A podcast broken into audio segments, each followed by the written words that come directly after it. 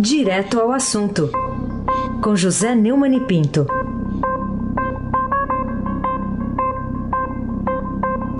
Oi, Neumani, bom dia. Bom dia, Raíssen Abac, o craque. Bom dia, Carolina Ercolim, tintim por tintim. Bom dia, tudo bem? Tudo bem, bom dia, Diego Henrique de Carvalho, bem-vindo de volta ao horário da manhã. Bom dia, Capitão Afrânio Vanderlei, o seu pedalinho. Bom dia, Moacir Biasi. Bom dia, Clã Bonfim, Manuel Alice Isadora. Bom dia, melhor ouvinte, ouvinte da Rádio Eldorado 107,3 FM. Aí se abaque o craque. A gente começa com a manchete hoje do Estadão. Um passo à frente, Senado aprova texto base da Previdência. O Neumann, qual a sensação de ter terminado o último capítulo dessa novela que parecia sem fim? É, a novela parecia sem fim, a, a, ansiedade era muito grande, mas enfim, o, a maior reforma da Previdência de todos os tempos, segundo o próprio Davi Alcolumbre falou lá no, no encerramento da sessão, foi, é, passou pelo segundo turno no Senado e agora está à espera da volta de Bolsonaro é, da sua viagem ao Oriente, ao Extremo Oriente para assiná-la. É uma grande vitória do governo, é uma grande vitória da equipe econômica do Paulo Guedes e demonstra o acerto da sua nomeação para o Ministério da Economia e da composição da equipe econômica que é, preparou o primeiro projeto dessa reforma. Claro que houve muita interferência da Câmara e do Senado, mas ontem o plenário do Senado aprovou com 60 votos a favor e 19 contra, numa, também numa grande demonstração de completo isolamento da chamada resistência de esquerda. A resistência de esquerda, por enquanto, se limita aos seus recursos ao Supremo Tribunal Federal, onde tem guarida. Lá no Congresso não tem voto para derrotar o essencial, é, como é o caso é, do texto base dessa reforma é, da Previdência. O principal item dela é a criação de uma idade mínima de aposentadoria para o setor privado, de 65 anos para os homens, 62 para as mulheres, e os trabalhadores que estiverem na ativa têm ter regra de transição, porque é, essa mudança vale apenas para os que, os que forem se aposentar agora, né? O, é muito grande a expectativa de que é, os investidores estrangeiros voltarão a investir no Brasil. É, vamos ouvir, uh, capitão Afrânio, o Davi Alcolumbre, presidente do Senado, uh, declarando o resultado final da votação, por favor. Vou, pro, vou proclamar o resultado. Plim, plim. Votaram sim 60 senadores. Votaram não 19 senadores. Está aprovado. O texto base, ressalvado os destaques. Bom, como ele disse, passamos agora aos destaques.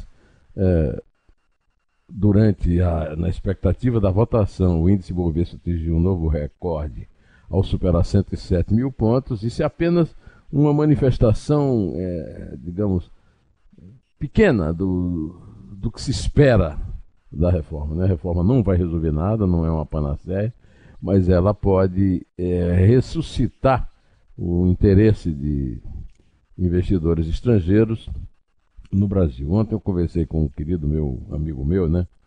O Zeca Cunha, um empresário, um cara que é meu ícone, meu, meu é, guru em matéria de economia, e ele chamou atenção para o fato de que uh, umas, é, umas demonstrações de, de volta de, da economia no meio da crise é, ser reforçado pelo fato de que essas todas essas é, manifestações positivas na área econômica que nos dão esperanças de combater o desemprego, que é o nosso grande problema, é, não é, surgiram de iniciativas privadas e não do governo como em vezes anteriores.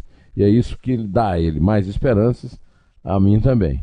Eu vou contar uma inconfidência. Ontem nós participamos, eh, eu participo todo dia de uma reunião de editorialistas do Jornal Estado de São Paulo, e nessa reunião houve também uma manifestação eh, eh, dos editorialistas a respeito disso que o Zeca falou. Carolina Ercolim, tintim por tintim.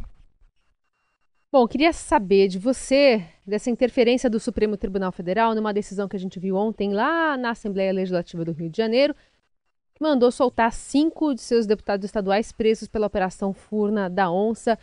O que que Carmen Lúcia tem a ver com isso? Por 39 votos a 25, a Assembleia Legislativa do Rio de Janeiro, a famosa Alerge e má fama ela tem, determinou a soltura de cinco deputados que estão presos pela Lava Jato. Vão ser soltos André Correia, do DEM, Chiquinho da Mangueira, do PSC, Luiz Martins, do PDT, Marcos Vinícius Nescal, do PTB e Marcos Abrão do Avante. Essa votação foi determinada por Carmen Lúcia, do Supremo Tribunal Federal, atendendo a um pedido da defesa eh, de presos. Ela entendeu que as assembleias estaduais têm, estaduais têm o mesmo poder do Congresso de votar a soltura de parlamentares. E, mais uma vez, o Supremo legislou, porque isso não está registrado na Constituição. Esses deputados eh, foram alvos da Operação Fura da Onça, que investigou um esquema de corrupção na Alege, comandado pelo ex-governador Sérgio Cabral, e que contou com a participação é, deles, parlamentares, empreiteiros da Federação das Empresas de Ônibus do Rio. A decisão da, das cadeias, é, da, de tirá-los da cadeia, agora vai ser enviada ao Tribunal Regional Federal da Segunda Região, lá do Rio, que vai adotar as medidas necessárias para que eles sejam soltos. Em tese, os deputados não poderão reaver seus mandatos, mas você pode apostar é, que o Supremo encontrará algum jeito de devolver os mandatos para ele. É, é o Brasil em que nós vivemos. Aí sem abaque o craque. O eleitor também, né, ajuda, né? Botou os caras lá, né? O... É, mas o, o, voto não é detergente, o voto não é, é punição, o voto é. não é polícia, né? Tem que funcionar as instituições, né? É, lógico. O eleitor é apenas uma parte da, das instituições. É isso aí. O, o, podem dizer que no, no, no o estado do Rio, o eleitor tem dedo podre. Tudo bem, é. mas não, não, se pode dizer nada de muito diferente no resto do Brasil, não. É. O, o Neumann, vamos falar aqui de uma condenação, é um assunto mal agora. Condenação do Gedel Vieira Lima, ex-coordenador político do governo de Michel Temer, e do irmão dele, o ex-deputado Lúcio Vieira Lima, aquele episódio das malas com 51 milhões de reais. Gedel pegou 14 anos de prisão, o irmão 10 anos lá pela segunda turma do STF. Isso aí tem alguma consequência aí para o combate à corrupção no Brasil?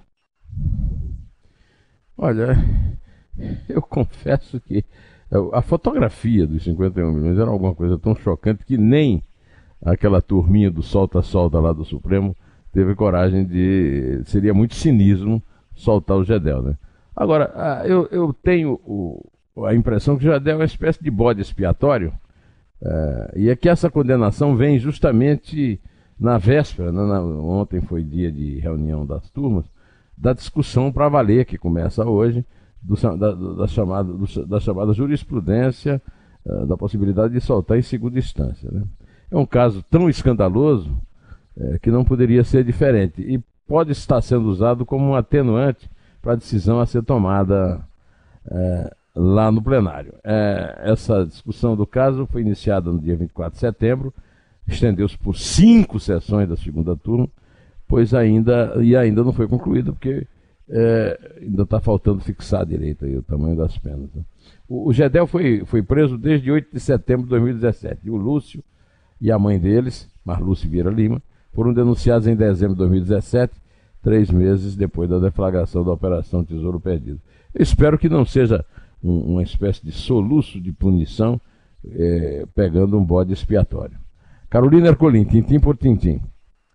Bom, o Estadão anunciou na chamada da primeira página aqui: Eduardo anuncia que desistiu da embaixada. Quem afinal o presidente escolheu para ocupar a embaixada do Brasil em Washington com a desistência do filho, Eduardo? Queria que você falasse um pouquinho do perfil do, do Nestor, Nestor Foster. Carolina, em primeiro lugar eu quero falar da completa inversão de valores que o Bolsonaro instalou na presidência da República. Né? O Bolsonaro foi eleito numa votação espetacular pelos antipetistas e pelo, pela turma que quer combate à corrupção. E está governando, parece cada vez mais exclusivamente para os filhos. Tanto que ontem, em Tóquio, ele deu uma entrevista dizendo que estava esperando que o Eduardo Bolsonaro desistisse da embaixada. Como se a escolha da embaixada fosse algo que é, dependesse exclusivamente da vontade do filho chamado de 03. Isso demonstra que o Bolsonaro, além de ter dificuldades de eh, governabilidade, ou seja, de exercer o, poder, ele, também tem é, dificuldade de exercer o pátrio poder. Né? É, da forma como ia as coisas, só faltava ele renunciar a entregar a presidência a algum dos filhos, porque o, o Eduardo Bolsonaro já estava, eu fiz essa conta aqui, para ocupar o quinto, o quarto cargo é, simultâneo, né? Em cidades diferentes, São Paulo, Brasília e Washington. Até que ele resolveu, é, esse impasse resolveu ficar na liderança lá do PSL. Vamos ouvir o que o Eduardo Bolsonaro disse a respeito, o capitão Afrânio. A gente escuta conselho de muita gente. Além disso, além disso, tem a, a questão do meu eleitorado. Confesso, não era a maioria que estava apoiando a ida. É, no começo eu diria até que 90% estava contra, mas depois acabou, eu diria, ficando meio a meio. Né? É, seria um papel muito importante ser desempenhado, mas aqui no Brasil também eu acho que eu tenho um papel tão importante quanto, ou talvez mais, para cara aqui no Brasil. Então é por isso. Bom, é, como você pediu, o, atualmente o Nestor Foster é carregado de negócio da Embaixada do Brasil em Washington, é, e ele já foi até citado várias vezes pelo Bolsonaro, e é, segundo a reportagem do, do, que o Estadão publicou, ele inclusive não mudou de sala lá na embaixada para a sala do embaixador, que ele podia ter feito, e, exatamente para não provocar nada tal. Ele parece ser um cara muito discreto. É, o, pelo, pelo lido perfil dele, ele é um, um fã de choro, quase foi, é, fez parte da banda Engenheiros do Havaí, os, os amigos tinham um grupo de choro lá, em, lá no Rio Grande, né? E, e é, é uma pessoa muito ligada a dois brasileiros muito polêmicos, né? o, o Gilmar Mendes, de quem ele foi assessor, ministro do Supremo Tribunal Federal, e o guru dos Bolsonaro, o Olavo de Carvalho, a, a, quem ele foi apresentado, segundo o Estadão, pelo um amigo comum dos dois, o jornalista Paulo França. Bom, pelo menos é um diplomata tido como competente, foi muito elogiado pelo, pelo Gilmar Mendes, que trabalhou com ele nos governos Collor de Fernando Henrique, e, e tem, ao que parece, experiência na carreira diplomática para ocupar um lugar tão importante e poderoso nesse momento da, da, da história das relações exteriores do Brasil. Vai ser abaque, o craque. Bom, Neumann, outro assunto. A... Hoje está ocorrendo nesse momento já as fases 67 da Operação Lava Jato. O principal alvo é a empresa, a empreiteira Tequinte. Está em andamento nesse momento a apuração. Mas a Petrobras está se metendo em outro rolo aí numa licitação. Que rolo é esse, Neumann? É uma licitação para serviço de assessoria de salvatagem Desculpa o português, hein? Não é, não é culpa minha. E controle de estabilidade de embarcação promovido pela Unidade Operacional do Espírito Santo.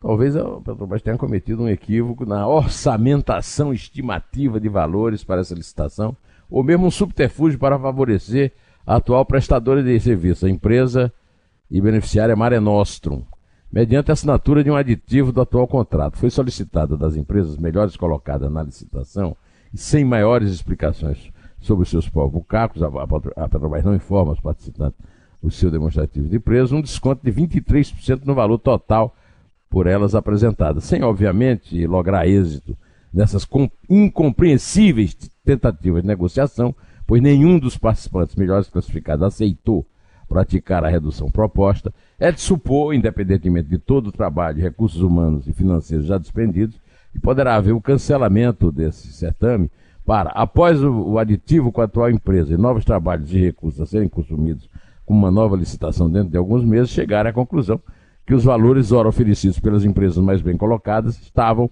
em perfeita consonância com o mercado atual, com o pessoal envolvido e os imprescindíveis serviços a serem executados. A propósito, considerando tratar-se de um contrato com total predominância de mão de obra muito especializada, especializadíssimo, e com muita experiência, muita, qualquer redução no valor total do proposto pelas empresas implicaria substancial redução dos salários que inclusive todos eles estão sendo praticados por terceirizadas em outras unidades operacionais da própria Petrobras.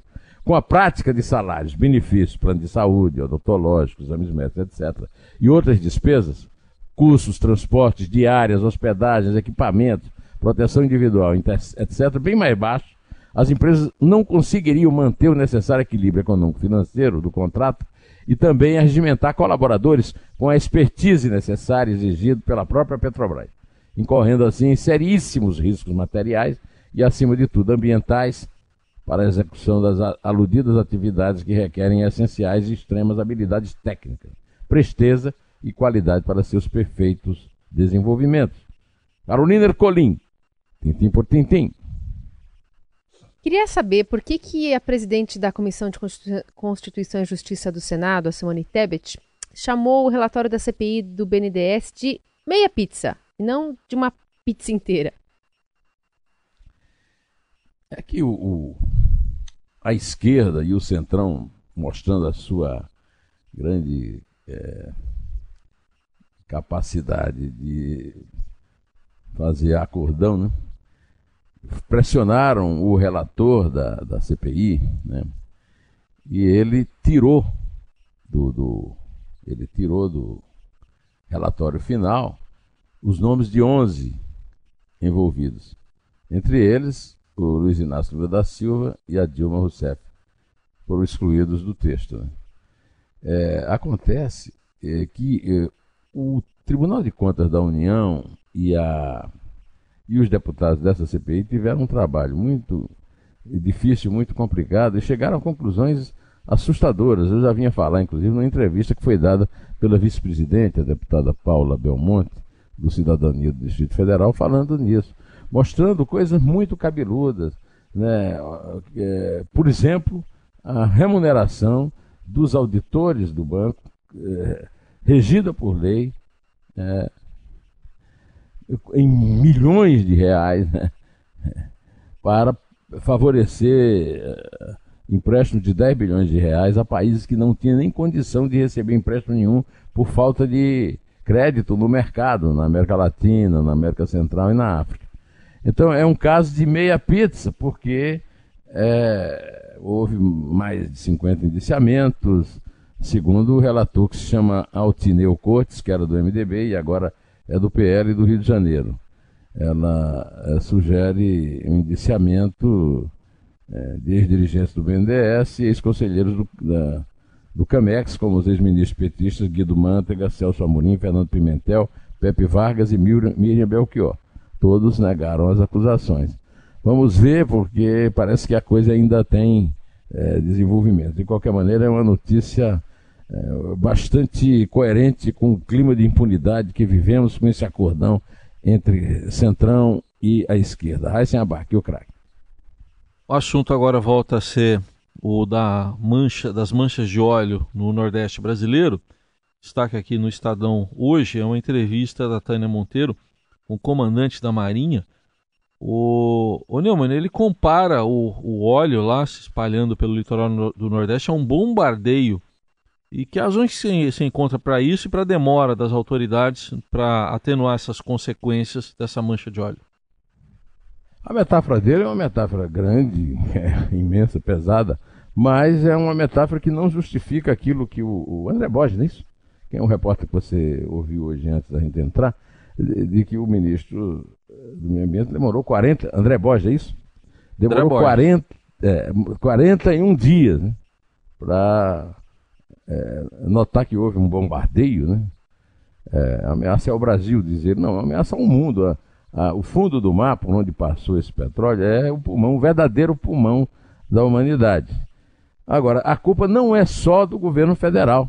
Ela. É, a culpa é de todos. Né? O Carlos Magno, um amigo meu que tem um, um blog, uma coluna no jornal Folha é, de Pernambuco, no Recife, contou que nenhum deputado, só um deputado, João Roma da Bahia, compareceu é, à, à reunião, à audiência pública a respeito do assunto. Né? É, apenas o João Roma, do PRB da Bahia. Ninguém mais foi, quer dizer, nem os deputados do Nordeste estão é, interessados nessa coisa horrorosa que atingiu as cidades praianas do litoral mais bonito do Brasil. Carolina Ercolim, tintim por tintim. Bom, e o que te encantou tanto no texto que o colega jornalista e poeta baiano Fernando Coelho publicou no seu perfil de Facebook a respeito do Brasil contemporâneo? Fernando é um grande poeta, foi diretor do Fantástico aqui, do jornalismo do Fantástico, na Globo, hoje está na praia, e, e, lá escreveu o seguinte: Muito bem, cadê o Brasil? Não caia mais nessa mais nova armadilha de Brasília. A guerra do PSL é por dinheiro. O Brasil precisa só de um brasileiro ou brasileira que pense no Brasil. Sem Bíblia, sem farda, sem fuzil, sem cartilha de Marx, sem o fígado podre da direita, sem o botox da esquerda. Cadê esse brasileiro? Será que nascerá? O Brasil não é o pior país para pretos, pobres e mulheres, não tem quase 10% da população de cuia na mão pedindo emprego, não tem a educação no calabouço, nem a cultura em cinza, nem a política dos juros mais distorcivos da terra, comandada pelos bancos mais ladrões da terra, não tem a maior impunidade do planeta, nem incêndios mortais na Amazônia, nem essa inglória e pecaminosa mancha de petróleo em nosso oceano mais afável, nem uma economia devastada pelo mal, mas tem a família Bolsonaro, a mais exemplar, a mais civilizada, a mais generosa, a mais sã. Essa família quer engolir os feitos históricos do Dr. Getúlio, Lacerda, Goulart, Jânio e Dr. Ulisses. Então fique com ela e esqueça os seus. Continue achando que o Brasil não é essa geleia de falcatruas que está bem em sua cara e você aceita. Pobre Brasil. Vamos contar? Vamos lá. É três? É dois. É um. Em pé.